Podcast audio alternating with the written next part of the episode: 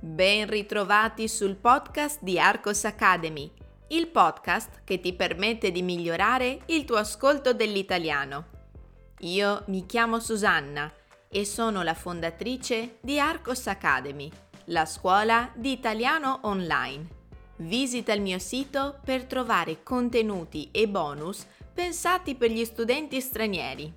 Come ogni settimana affrontiamo una nuova tematica. Chissà se ne hai già sentito parlare. Ascolta e verifica tu stesso.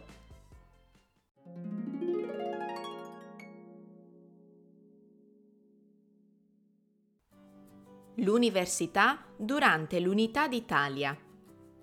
Nel periodo medievale, per la missione alle università, bisognava innanzitutto essere maschi e poi era necessario dimostrare di sapersi mantenere economicamente e di conoscere il latino.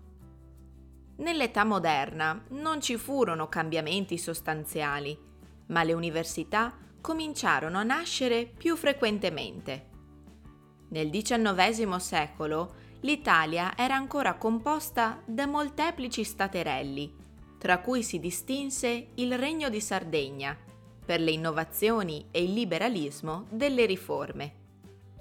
Il regno di Sardegna, che era formato dagli odierni Sardegna, Piemonte, Liguria, Valle d'Aosta e altri territori francesi, emanò nel 1848 la prima legge di riforma degli studi, con la quale si cercò di centralizzare e laicizzare le scuole di ogni grado quando, durante il 1859 e il 1870, il Regno di Sardegna cominciò il processo di unificazione della nazione tramite l'annessione di altri stati, furono evidenti i primi problemi a livello scolastico. Le numerose università avevano ordinamenti diversi, ma soprattutto lingue e dialetti differenti con la nascita del Regno d'Italia nel 1861, si stimò che oltre il 75% della popolazione fosse analfabeta, che l'italiano, lingua nazionale, era parlato solo da una minima parte della popolazione, cioè quella che poteva permettersi di frequentare l'università. Con varie leggi si cercò di potenziare l'unità d'Italia non solo a livello politico, ma anche a livello educativo. Tuttavia, gli studi universitari apparivano ancora un privilegio destinato a pochi, cioè ai futuri dirigenti delle carriere lavorative. Si decise di attivare solo cinque tipologie di facoltà: teologia, giurisprudenza, medicina, lettere e filosofia, scienze. La facoltà di teologia mostrava ancora la presenza preponderante dell'impronta religiosa alla base dell'istruzione, ma nel 1872 questa tipologia di corso universitario venne soppresso in tutto il Regno d'Italia. Molti docenti e personaggi illustri si ribellarono a questa scelta e alla richiesta di giurare fedeltà al re. Comportamenti che negli anni portarono la fondazione di università cattoliche. Ascoltiamo adesso la versione più lenta.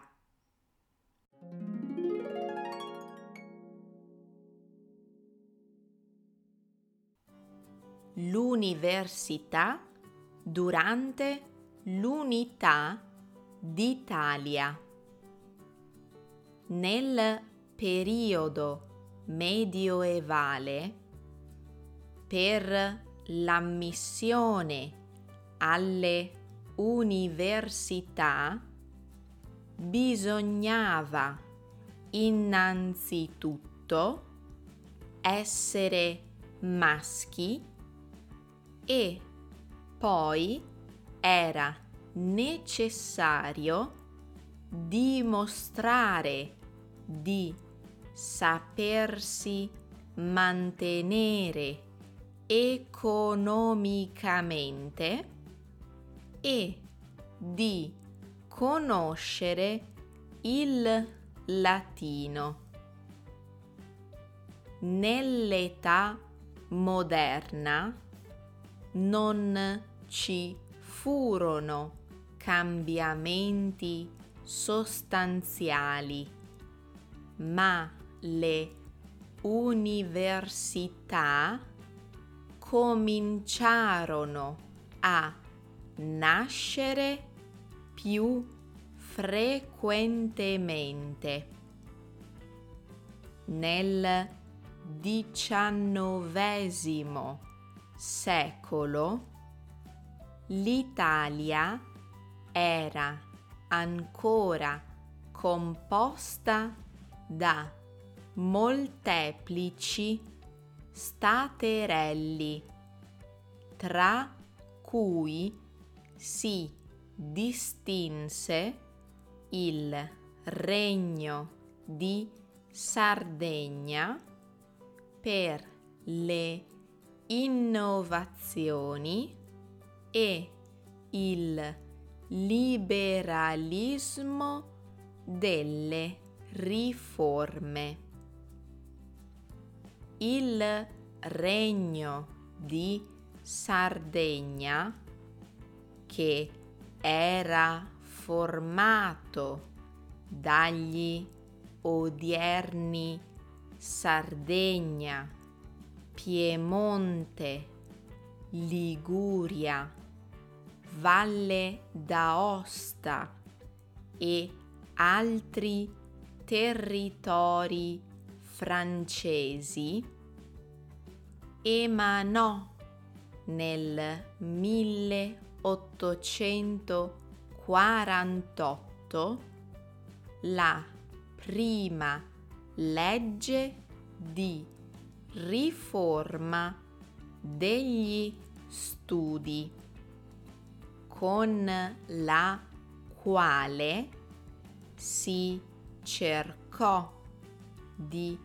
centralizzare e laicizzare le scuole di ogni grado. Quando durante il 1859 e il 1870 il regno di Sardegna. Cominciò il processo di unificazione della nazione tramite l'annessione di altri stati furono evidenti i primi problemi a livello scolastico. Le numerose università avevano ordinamenti diversi, ma soprattutto lingue e dialetti differenti. Con la nascita del Regno d'Italia nel 1861 si stimò che oltre il 75% della popolazione fosse analfabeta, che l'italiano, lingua nazionale, era parlato solo da una minima parte della popolazione, cioè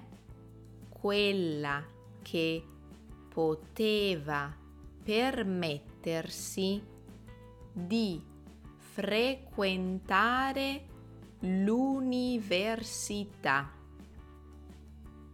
con varie leggi si cercò di potenziare l'unità d'Italia non solo a livello politico, ma anche a livello educativo.